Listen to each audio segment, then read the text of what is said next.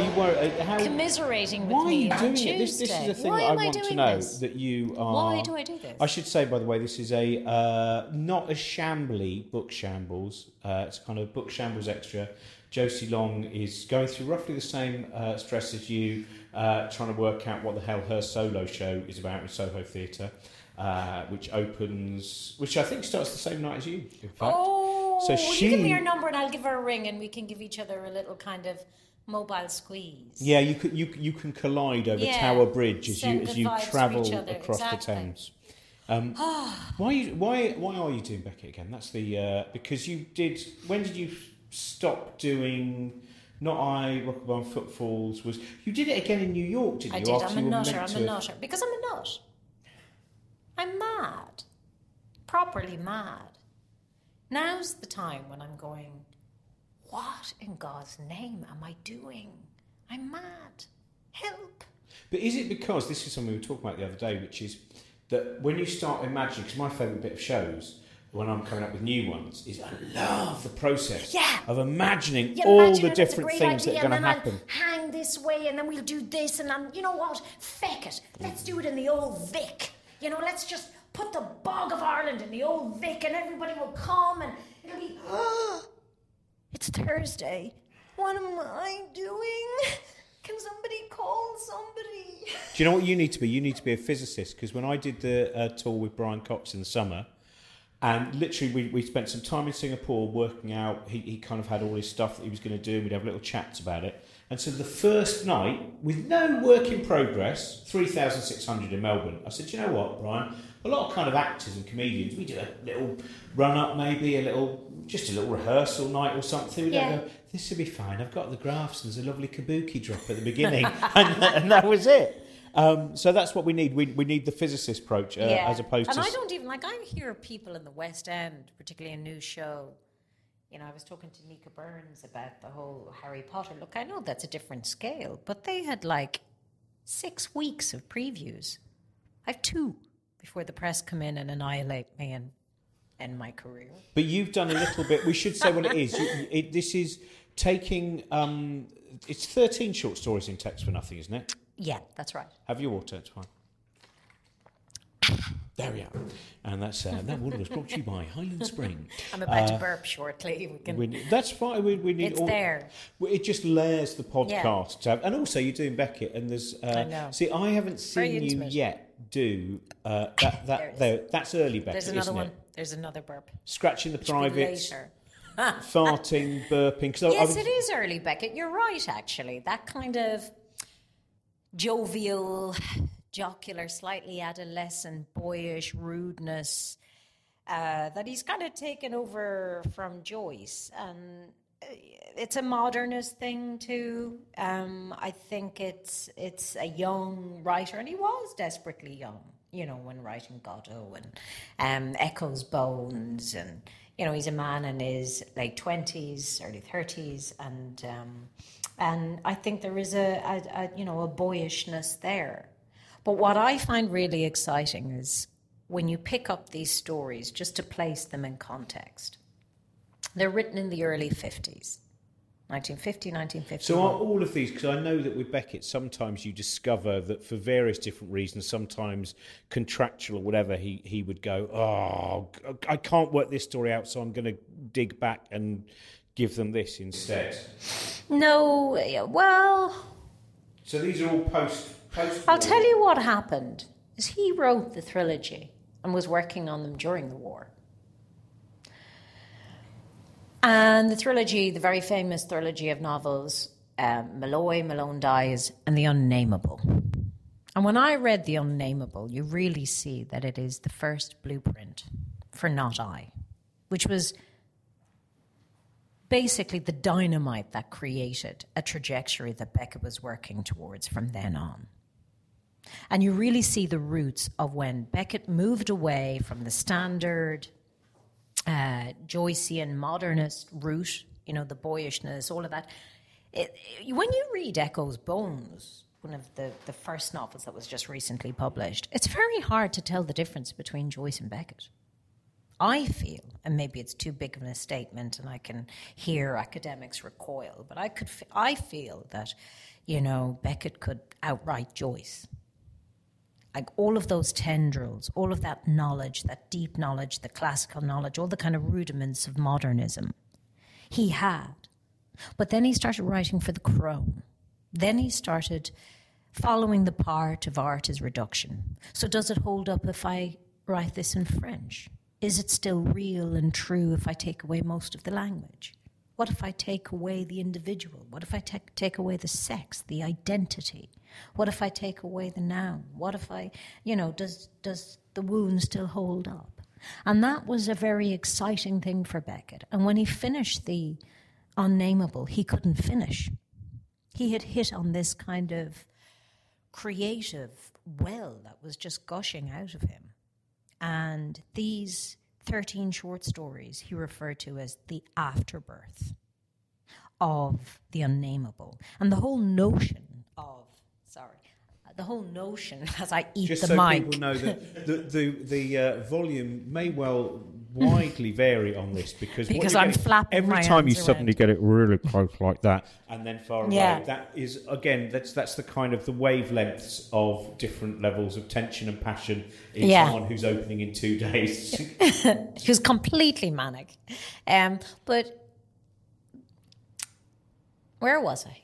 was saying about the uh, the Joyce that you believe you could outright Joyce and then he gets to that point where he removes Oh, the sex where and he refers uh, just to, to talk about like let's say if the unnameable the end of those that that trilogy was this gushing well and the 13 short stories that followed he referred to as the afterbirth. The afterbirth is a very interesting motif in beckett. Beckett was obsessed with these creatures not quite born. In the membrane the very thin membrane that he grabs our faces and pushes us against the membrane of the here and the not there. That very thin line between death and living. Those of the dead, those of the living, and those of those who are not born. And that whole notion of the, the unborn, of not ever fully being, is something that haunted Beckett right till the end. Right to his last vestiges, the ill seen, ill said, not I. And I suppose for me, this was tremendously exciting when I came across these writings because I met Beckett late in life. I met a refined, pared back artist. And it was desperately exciting for me to go back and see him fleshing out these notions that I, I know. I've been traveling with them around the world and performing them for 12, 15 years. And to go back and see them in their fleshier, adolescent, rawer form was gorgeous for me and somewhat comforting because it, made sense to a lot of the voices I later found. And just the other day, I saw some of his notes to Billie Whitelaw, um, both in Happy Days and also in Not I, where he's encouraging certain voices that I just gravitated towards instinctively. I say instinctively, but actually, what I do with Beckett is I try and find the music first. Beckett writes a kind of music, a music of the soul. And he was more persuaded by that. And this started happening in these 13 short stories. The real rhythms start coming out the speech rhythms, the music, the tempo. And he, he, he really worked on that trajectory to the point where he was so convinced that if an actor fully connects to this kind of music and plays this kind of score, the words are immaterial. And that's why he wanted not I spoken at the speed of thought, that that tempo would, you know, puncture and go through the intellect and play on the nerves of the audience.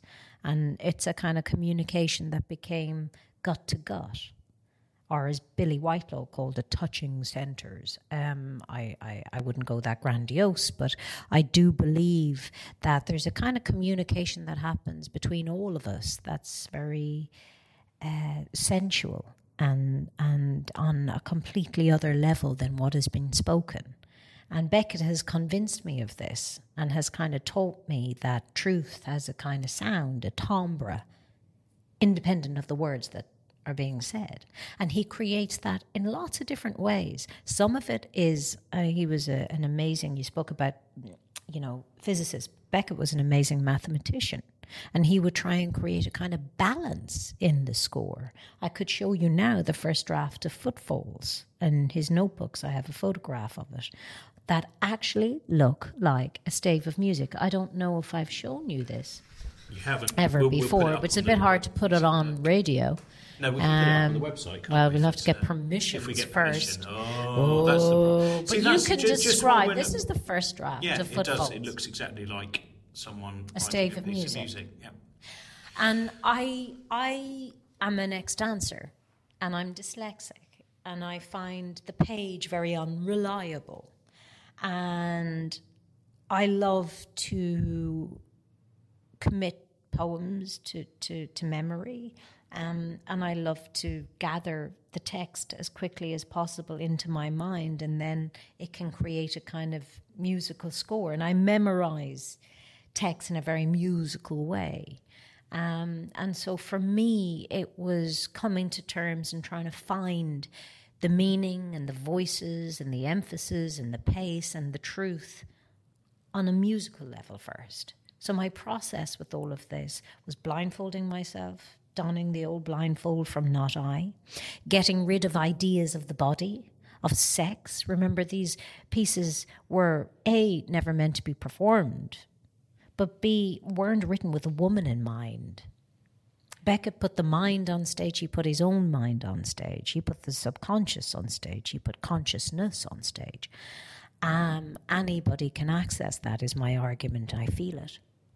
And truth is truth. It isn't, you know, gender specific. And the human condition isn't gender specific. And I feel a, a, deep, visceral, raw, rich connection to this that feels more honest than any other piece of literature or writing or artistic notion I've ever encountered.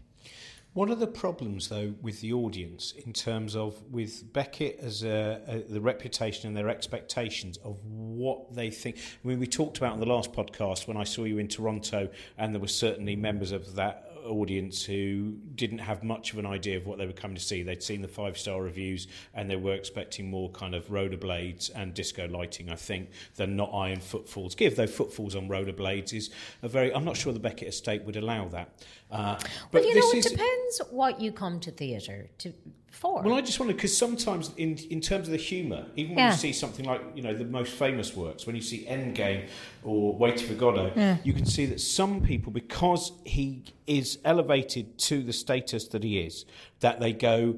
It sometimes takes half an hour. Even at the end of the first half of Godot, there's a certain point. I, I think actually normally it's let's hang ourselves. At that point, people go, oh, oh, "Am I allowed to?" And so and in a different way, whether there's humour or not, that bit of we must now try and experience this as high art. So when you go in front of that audience, there are some people who their expectations of how they feel they should react to this may well stymie the reality of their reaction. Well, I think I think Beckett takes care of a lot of that from Beyond the Grave. He parodied an over intellectualization of his work. That's not to say that the riches aren't there; they are and the gorgeous discovery in working with Beckett, you might have the slightest little notion that this might sound like it might be from somewhere else, but sufficient unto the day. I mean, it's from the gospel. So every phrase has a root deep in Dante or the gospel or physics or maths or theory or I you know. was just annoyed today to find out that yes, but look at the world and look at these trousers isn't a Beckett original. I had always thought that Beckett had come up with a brilliant joke for Endgame, and if you've never seen it, have a look. The, there are many versions that you can see online. The Michael Gambon, uh, David, and, and that is one of my favourite scenes in any of his plays. Beautiful, partly because I suppose as a comedian watching someone constantly going like, let's tell that joke that we always liked and mm. getting it wrong and feeling they're not yeah. well enough. But it's a great joke. And then I found out just an old joke. Yeah. I thought so. Dante, but, the Bible, and some very good old jokes from the pub as well. You know, they're there. and cricket references and you know it's amazing but i what i love about this is that he parodies himself he's not only tearing apart an intellectual take of his work. He's also taking himself apart to such an extent and with such ferociousness and bravery and relentlessness. You see the pain of uh, an integral mind or a mind searching for meaning or integrity and examining itself and not being prepared to be satisfied with titbits or its own creations or allowing itself luxuriate in vanity or its previous creations. You see him tearing apart Godot oh, in this. You know? And and I love him for that. You know, because I don't know about you and your mind, but my mind doesn't give me a second's respite. You know, I'm I'm always self-critical. I mean, there's not a thing a critic could write that I haven't beaten myself up with a million times over. But when the critic does write that, because everyone says there that, that we're not. Ever, I mean, I agree. We've talked about this in, in, in, in the past about that bit where the constant inner monologue. It's not a monologue anyway. There's various. Oh, it's a people, cacophony. It's no a niche little stream of consciousness. And some Yeah, of them yeah. are real. Some of them are Tom Paulin from Yeah. the late nineties, really? and some of them are uh, you know the, the, your own kind of almost H.P. Lovecraft uh, beasts that have come to critique you on some bizarre. BBC Two Cthulhu review show. Um, and but that when it's then on paper, or when you hear someone in the audience, and you you know that bit that you might hear a murmur, and the murmur might just be, "Oh no, I've dropped my thing," or whatever it might be, but you don't hear that. Now, how much does that change? You you've armed yourself in one way with this constant, perpetual self criticism, but if it appears on the page from someone else, is it in some ways a relief? Oh, they've seen through me. Thank Well, heavens. look, I know this sounds really arrogant, but I haven't had a bad review. Uh, like, I mean, I think somebody wrote something terrible in the Daily Mail, but nothing I'd ever really that would hit me. Do you know what I, I mean? That's obviously Quentin Letts isn't going to affect me in any way, and Oh, we never didn't will. really like Groundhog Day that much either, which was, of course, the previous uh, celebrated. I don't know why he uh, goes but- to the theatre, but you know, look, it's fine. Do you know what? We've talked you know. which we've talked about on this before, it. and it is my favourite word. I and I can't remember word. which. Uh, it was at a Doctor Who convention. Yeah. I met some people who I Yeah. know who work in Doctor Who, and they said the problem with the adult Doctor Who fans is anticipointment. Every Saturday night they go, "Brilliant Doctor Who's on, brilliant Doctor Who's on," and I'll tell you what, I bet get some things wrong about the Cybermen, but I hope I enjoy it. I don't really. They've got all those things wrong and haven't understood actually the basic narrative or history of the Cybermen. Hmm, hmm, let's go online and say how disappointed we were. And Well, I wish he did it better if that was the case, because I love criticism. And anyone who's in this kind of collective with me and have an amazing team laugh at me because they're like, just accept what we've said. Now, no, but there has to be something. We can't be satisfied. It has to be, cause, uh, and that I beat myself. I want to go home with a, a, a list of things to improve on. And that's, I, I drive them mad here. And they just, you know, they just, Lisa, it, it's good or this part is you can accept this this works or you know and i just won't. I, it has i need to attack everything and hold it up to the light and you know constantly refine and make better and there isn't enough time and all of that stuff. It's not a joy being in my head. So i actively seek criticism.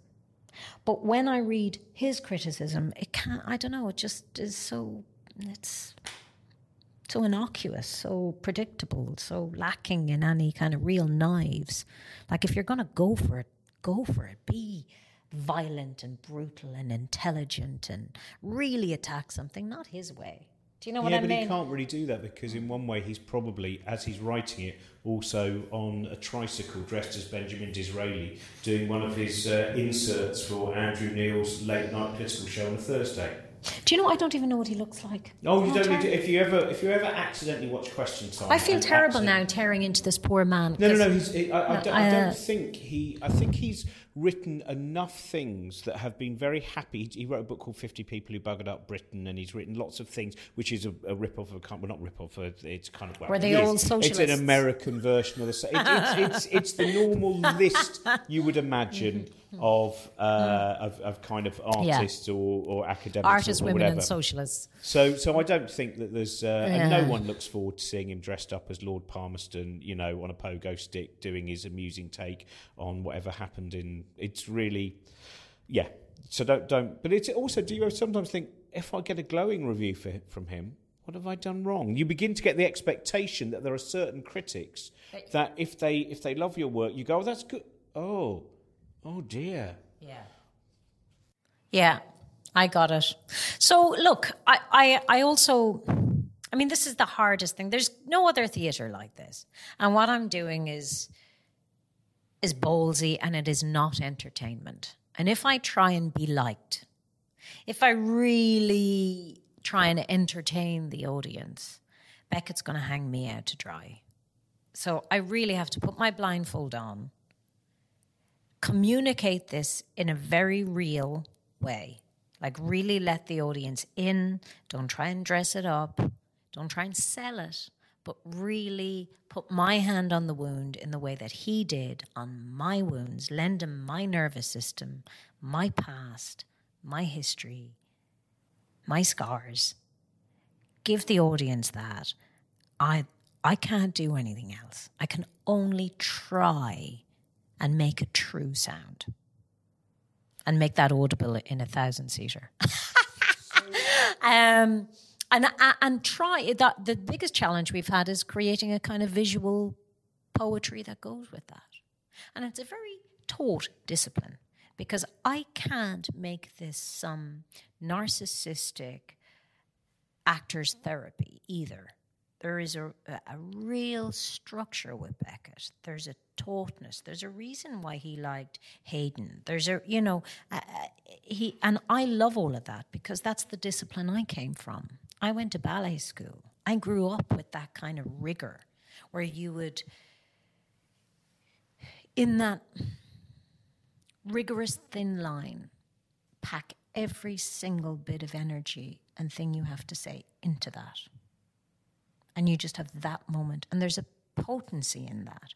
So for us to try and create the the visual poetry and the potency of those images and the paring back that's relevant to me to my selections to my landscape is probably the most terrifying thing I've ever ventured on.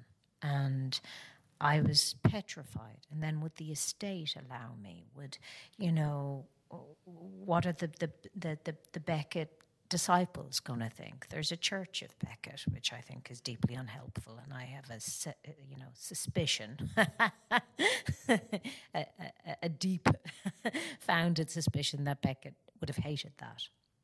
A church building up around his work, I think that's dangerous, dangerous to the work.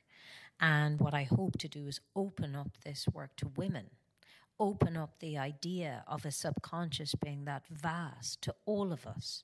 What Beckett does in terms of exposing our ideas around identity and the possibility of that, that we're so much more than our bodies, than our countries, than our nationalities, than our flags, our politics, our accents, you know, our borders that we erect. Beckett blows all of that out of the water and offers the most enormous landscape that is ancient.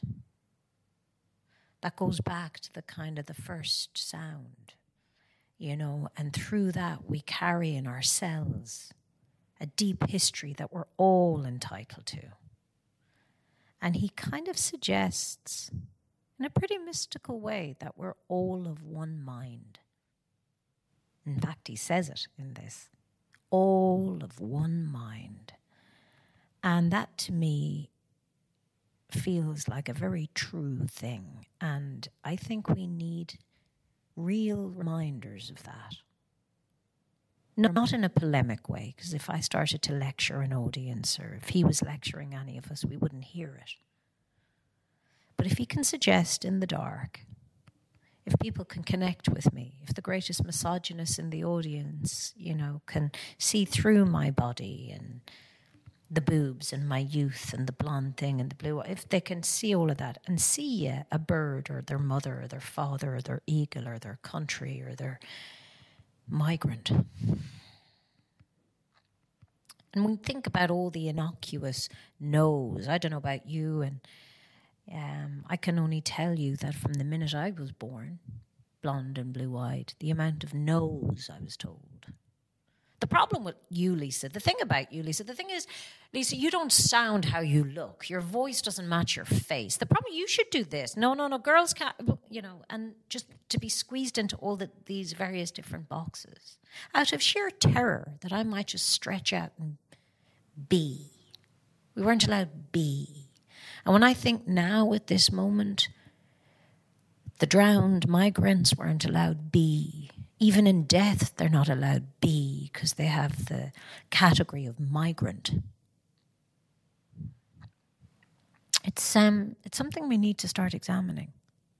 Facebook can't dictate to me what identity and humanity is anymore. Um, I think theatre is one of the places, one of the last bastions of mystical suggestion in such a cellular, deep, it's a spiritual place, you know. And I don't want to entertain the audience with this. Beckett would hang me out to dry if I did that. I'd hang me second. and the audience, and then Quentin would have a complete field day.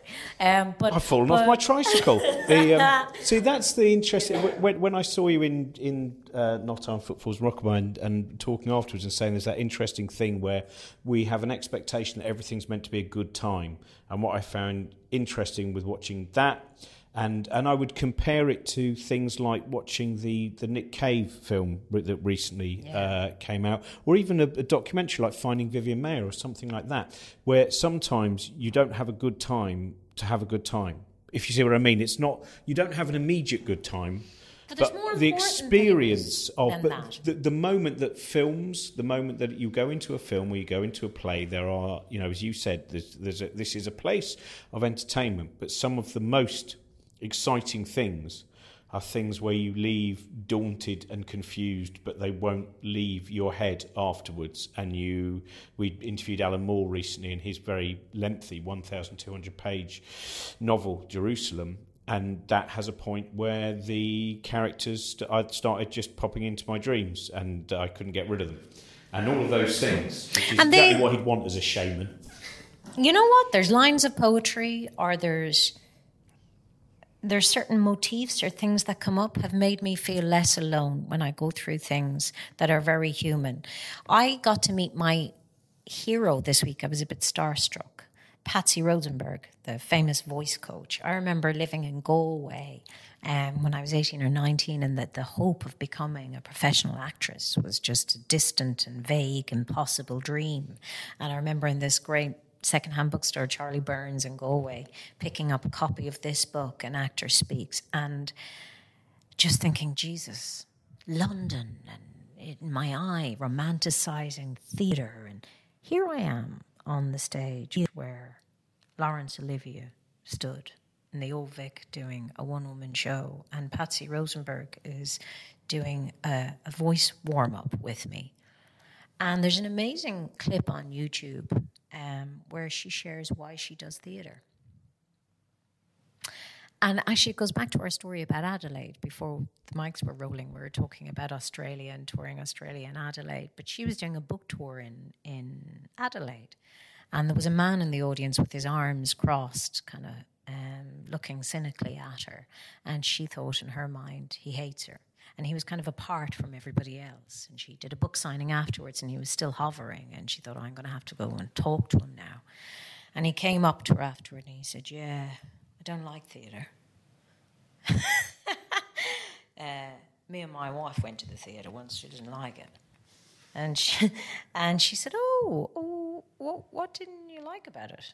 And she was trying not to be defensive, and he went, "Well, you know, I went to see this thing. It was." Uh, the women of Troy, and oh, the, you went to see the women of Troy. and he went, yeah, yeah. This child dies, and she went, yeah, it's when, and she started describing the, the story, and he went, yeah, yeah, yeah. It's just that this actress, you know, she she this woman, she just she just made this sound. It was really embarrassing. You know, it was really awful. It was really embarrassing.